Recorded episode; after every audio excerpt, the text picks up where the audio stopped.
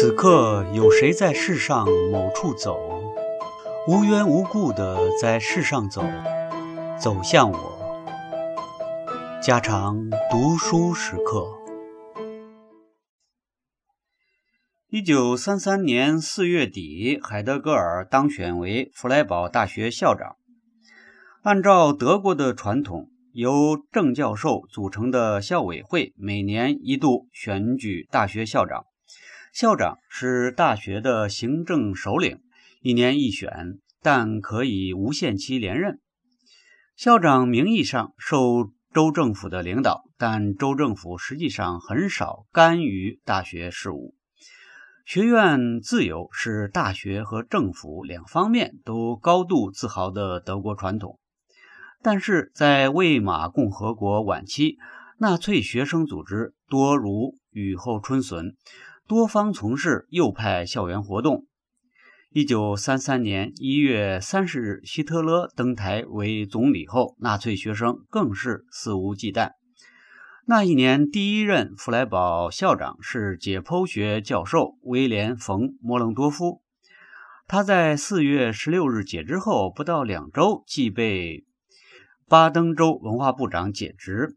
原因想必是他曾禁止纳粹学生在校园内张贴反犹文告。解职的当天，莫冷多夫与一些教授找到海德格尔，敦促他出面候补校长人选。战后的非纳粹化委员会所做的调查报告披露，这些教授当时相信海德格尔的国际声誉将有利于保存部分学院自由。和阻止纳粹党的极端破坏行为，海德格尔同意出面，校委会一致通过。就任的第二天，三名纳粹学生到他的办公室来，要求张贴反犹宣传品。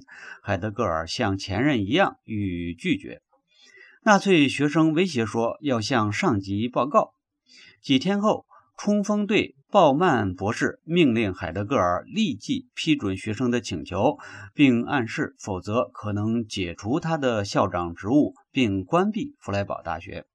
海德格尔仍未让步。他后来说，这次冲突使他认为要保护学院自由，仅靠他的声望还不够，最好的办法是自己从纳粹党内部来做工作。后来，关于他和纳粹党的短暂合作，传出了很多故事。这些故事往往查无实据，传的却很广。海德格尔本人又一直对这段历史不置一词，他也不常有自传式的文字，并多次回绝为他写传的要求。他的沉默只有两次被打破，一是上面提到的。战后，法国占领当局为防止漏网纳粹在德国占据要位，力促非纳粹运动。这运动的一部分是调查纳粹执政期间与纳粹发生过牵连的人士；二是一九六六年九月，《明镜周刊》记者采访海德格尔，其主要内容即关于他与纳粹的牵连。这篇采访依海德格尔的要求，于他去世后的一九七六年第二十三期，以“只有一个上帝能够救度我们”为题刊出。后者可看作海德格尔的自辩，前者是客观调查得出的报告。比较二者，事实方面是大致吻合的，虽然动机等问题永远有不同解释的可能。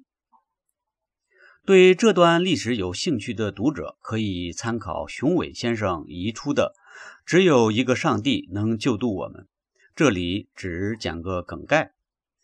一九三三年五月二十七日，海德格尔的校长就职演说，德国大学的自我主张中有大量拥护纳粹的和与纳粹宣传合拍的提法。他讲到。德国大学的目的是教育和训练德国人民命运的领袖和卫士。他预告，大肆鼓吹的学院自由将被赶出德国大学，因他由于消极而不真。这种所谓自由的意思，无非是没有牵挂，个人任意逗留于其目的与意图，随便行动或不行动。他把出入纳粹执掌的局势颂为伟大庄严的破晓。他列属德国大学的三大支柱为劳动服务、军役服务和知识服务。他提出要在纳粹运动提供的新可能性中彻底改造德国大学。海德格尔后来的自辩大致是说，改造德国大学的设想早已有之，那是与他对当代科学技术的畸形发展的基本判断连在一起的。他在《形而上学是什么》中已经指出，科学如今纷然杂陈。只还靠大学从形式上维系到一处，而各门科学在其本质深处的根却枯萎了。他后来仍坚持认为德国大学需要彻底改造。至于对纳粹执政的前途，他承认当时确抱有相当的希望。我当时看不出其他的出路。在二十二个政党的各种意见和政治倾向搅得十分混乱的情况下，必须找到一种民族的，尤其是社会的态度。不过，这篇演说的基本调子却不是让纳粹政治来确认科学的意义和价值，相反，是要主张让学术领导政治，让大学教导政治家。一九三三年末，《地方大学生报》曾引海德格尔的话说：“任何原理和理想都不是你们存在的准则。元首本人，而且只有元首本人，才是今天的与未来的德国现实及其法规。”海德格尔自辩说，这是一种妥协。不这样说，就无法继续他当校长的使命。但他也承认。这不仅是装点门面，他确实把纳粹运动看作一种新事物，一种新的可能性。传说海德格尔参与了纳粹学生的焚书运动，去除图书馆内犹太籍作家写的书，禁止胡塞尔使用大学图书馆。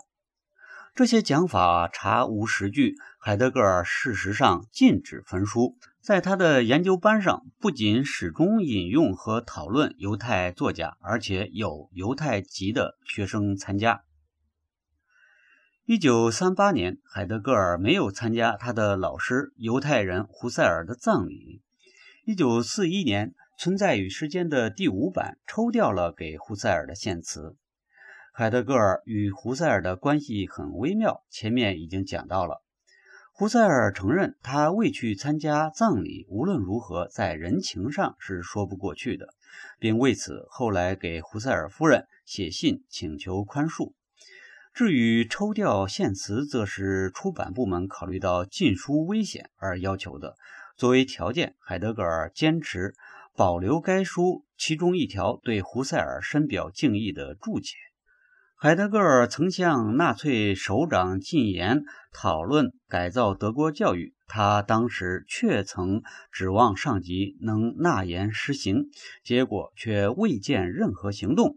他不无气愤地自辩说：“我不明白为什么和当时纳粹党的教育部长谈西话就应该受到指责，而所有外国政府却正忙着承认希特勒并给他国际通行的礼遇呢？”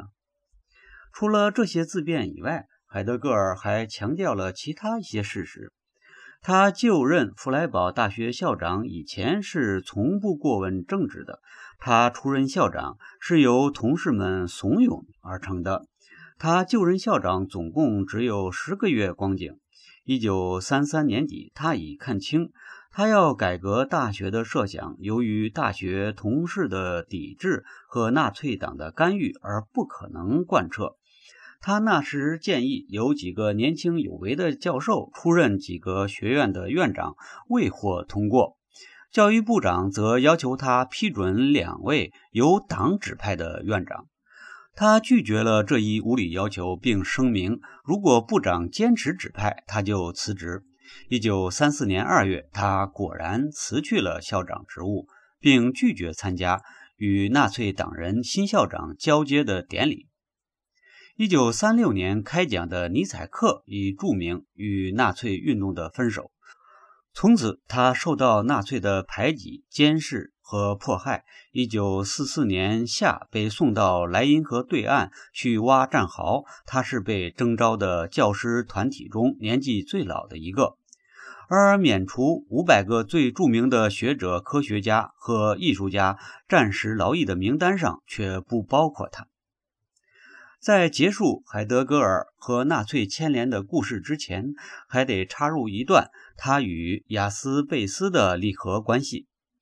一九一九年，雅斯贝斯出版了他的巨著《世界观的心理学》，海德格尔为这本著作写了一份书评，后来认为这篇书评是他思想的第一次系统表述。雅斯贝斯长海德格尔七岁。前六年已发表了他的第一部巨著《一般心理病理学》，在哲学界远比海德格尔有名。但他从海德格尔的著述中认识到了某种首创力量，遂主动地结识海德格尔。虽然两人的立场从一开始就有分歧，但对传统学院哲学的反对和对开创新哲学的要求，使他们一相处便很投机。他们谈的最多的是科尔海郭尔，海德格尔在学长面前话语不多，所以通常是雅斯贝斯滔滔不绝。虽然海德格尔也常插话，引称奥古斯丁、阿奎那、路德这些人的学说，雅斯贝斯所知不多。海德格尔精熟于传统，虽然两人似乎都是强调反传统的。对当时哲学泰斗胡塞尔和里凯尔特谈话颇多攻击，主要是攻击他们的那种学院派教授风格的讲学治学方式，而海德格尔却把他的主要著作献给胡塞尔和里凯尔特，使雅斯贝斯觉得海德格尔不够真诚。又有留言传海德格尔背地里嘲笑雅斯贝斯的大学观念一文。而当面对质时，海德格尔极力否认。人们常说，作品是作家的亲生儿女，对其作品的态度，对著作家来说，往往更重于对他本人的态度。海德格尔对作为世界观的心理学所做的评论是极为严厉的，何况。此书作为雅斯贝斯与他夫人共同劳动的产物，难免使雅斯贝斯格外难过。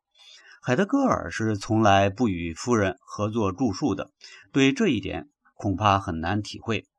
反过来，雅斯贝斯对《存在与时间》也毫无兴趣，认为它充满了新词而毫无新意，从中学不到什么东西。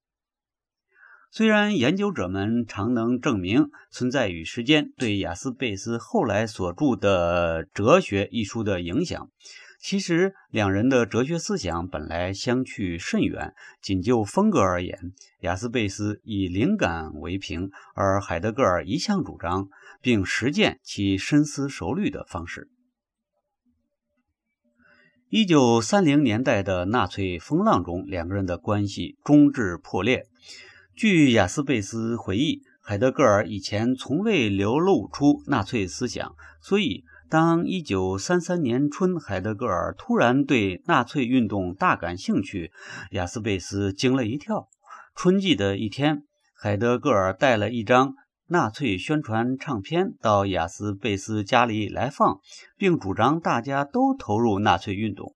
雅斯贝斯认为这种热情是很愚蠢的，但同时并不很把纳粹运动当回事，所以他没做什么劝告。但这却是海德格尔最后一次拜访亚斯贝斯了。后来海德格尔卷入的更深，亚斯贝斯私下向海德格尔表示不快，海德格尔没有回答。于是亚斯贝斯以反犹为例，力证纳粹之恶劣。海德格尔的回答是。然而，犹太人确实有一个十分危险的国际联盟。当问到希特勒这样一个没受过教育的粗人如何能领导德国的时候，据说海德格尔的回答是：“教育根本无关紧要，你就看看希特勒那双手，多么了不起的一双手。”雅斯贝斯没有继续与他争辩。他的夫人是犹太人，他害怕纳粹势力的迫害。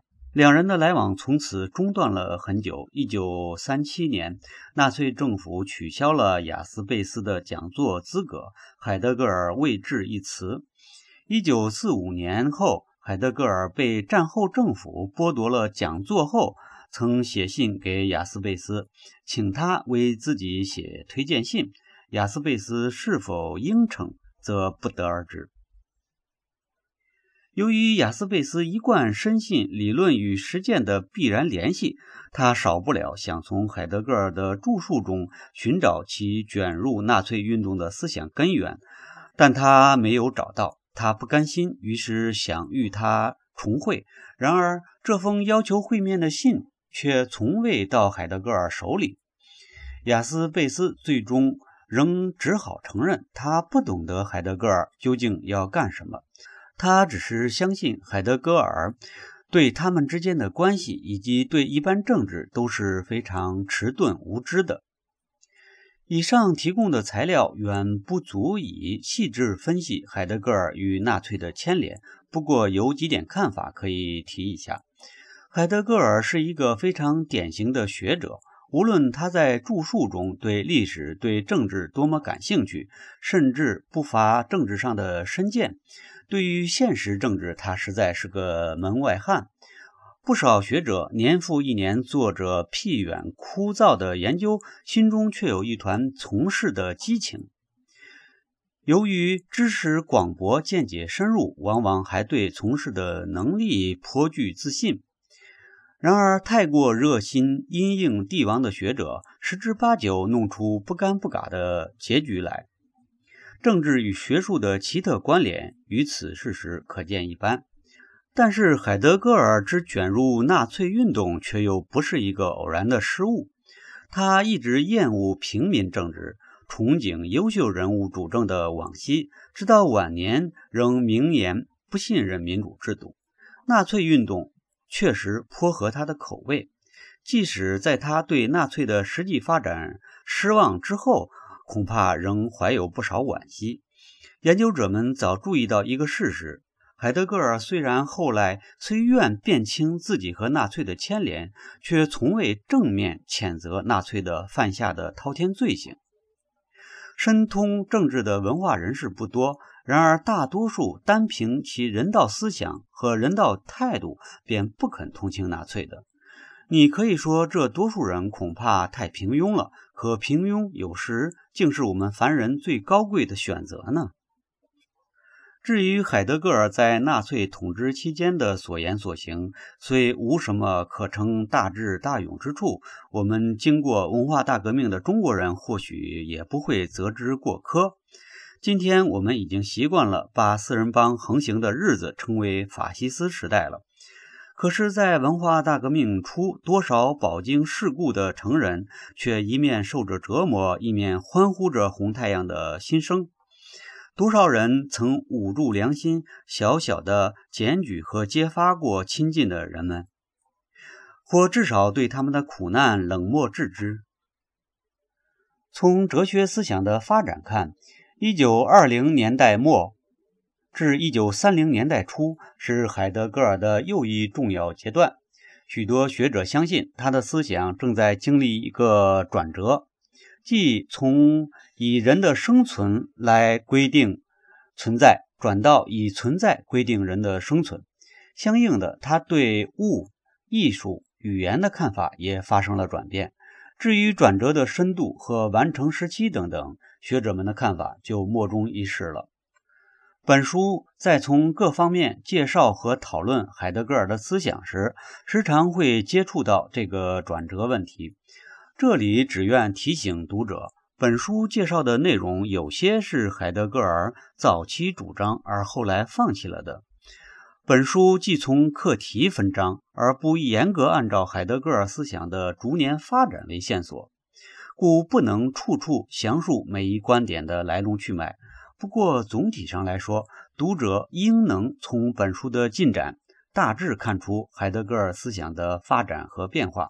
本书有时使用海德格尔早期、中期、晚期的提法，这些提法只为方便，不含学术的评断。早期约指一九三零年前，中期指一九三零年至一九四六年。在转折时期撰写的主要著作有《根据的本质》《康德与形而上学问题》《形而上学是什么》《真理的本质》《人类自由的本质》。一九三五年完成的《形而上学导论》和《艺术品的本源》可看作转折后的首批重要著作。海德格尔辞去校长职务后，专心于授课。课程内容非常广泛，最突出的则是赫尔德林诗的解释和尼采哲学的研究。海德格尔一向以诠释经典著名，从《存在与时间》发表后，他更是不倦地研究西方思想史。他的自己的哲学观点也多在这类研究中透露。他的几个基本主张是：一。柏拉图之前的希腊思想是西方思想最纯正的源泉。柏拉图和亚里士多德把思想弄成了哲学，弄成了形而上学。最初的形而上学虽还保持着希腊思想的伟大思想，但已开始掩蔽存在问题的最初源头了。形而上学的此后发展始终在旧框框里打转。而在黑格尔和尼采那里，形而上学达到顶峰，因而也完结了。哲学的时代过去了。二，与此相应，西方历史也是从希腊纯正源头的变异和蜕变，技术一步步取代了思想，而且已经形成了一整个由西方技术统治的时代。这是一个几乎没有神性的时代，而且一时也看不出希望和出路何在。斯的任务只能是尽可能的揭示技术时代的本质，以为神性重临做准备。三与思想联盟的唯有诗，因而海德格尔中晚期有大量关于一般诗性和具体诗作的讨论。盟军解放德国以后，海德格尔因其与纳粹的牵连被禁止授课，直到1951年解禁。这段时期，海德格尔闲居在家，编辑旧稿成书，继续研究诗与哲学。这一时期发表的林中录文集，包括他在二三十年代的一批最重要的中短篇文章。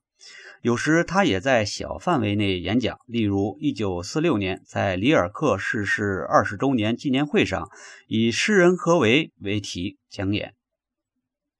他这时虽很少在公共场合抛头露面，但他的学术地位已举世皆知。不仅有学生从远方赶来求教，而且学者们也开始了海德格尔研究。据一位当时会见他的学者描述，海德格尔的生活环境甚为简朴，不多几本书。他与世界的唯一联系是一大叠的书写纸，他的整个生活都围绕着这些白纸。看上去，他唯一的愿望就是不要受到打搅，以便在这些白纸上铺上他的文字。一九五一年解禁后不久，海德格尔就退休了。不过，他仍作为荣誉教授在弗莱堡授课和领导研究班。他从前的学生包括后来成大名气的加达默尔、阿伦特等人，著名的海德格尔学者如比梅尔、布格勒等人，也都长期的亲随海德格尔研习哲学。学生们的回忆多有当时研究班的描述。据说。单单阅读海德格尔的著作与亲临他的授课，其所感所学是无法比拟的。学生们多认为海德格尔之为伟大的教师，更甚于伟大的著作家。这也是古来大哲的弟子们常有的讲法。有时让人觉得思想也像舞蹈一样，是活生生的眼力。书中记载下来的只是舞步的遗迹，就像照片上的舞姿一样。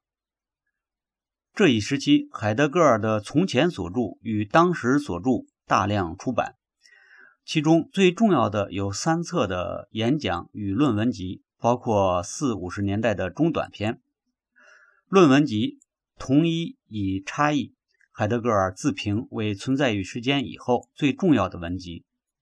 走向语言之途收集了四五十年代论语言的六篇文章和谈话。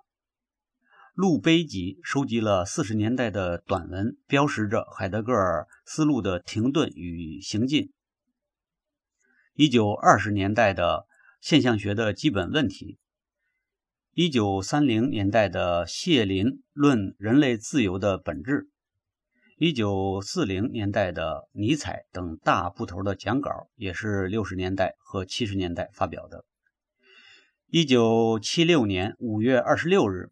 海德格尔于出生地梅斯吉尔西逝世，终年八十七岁。回过头来读本节开首所引的那段话，我们可能各有不同的感想。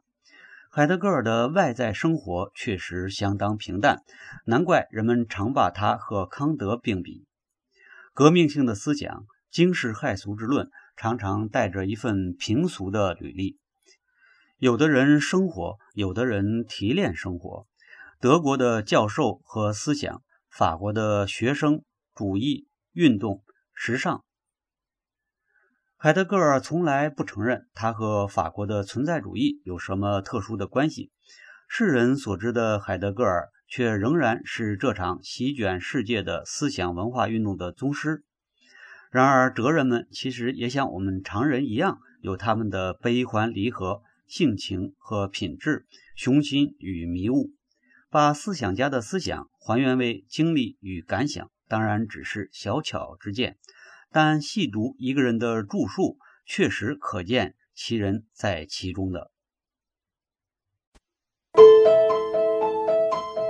家常读书制作，感谢您的收听。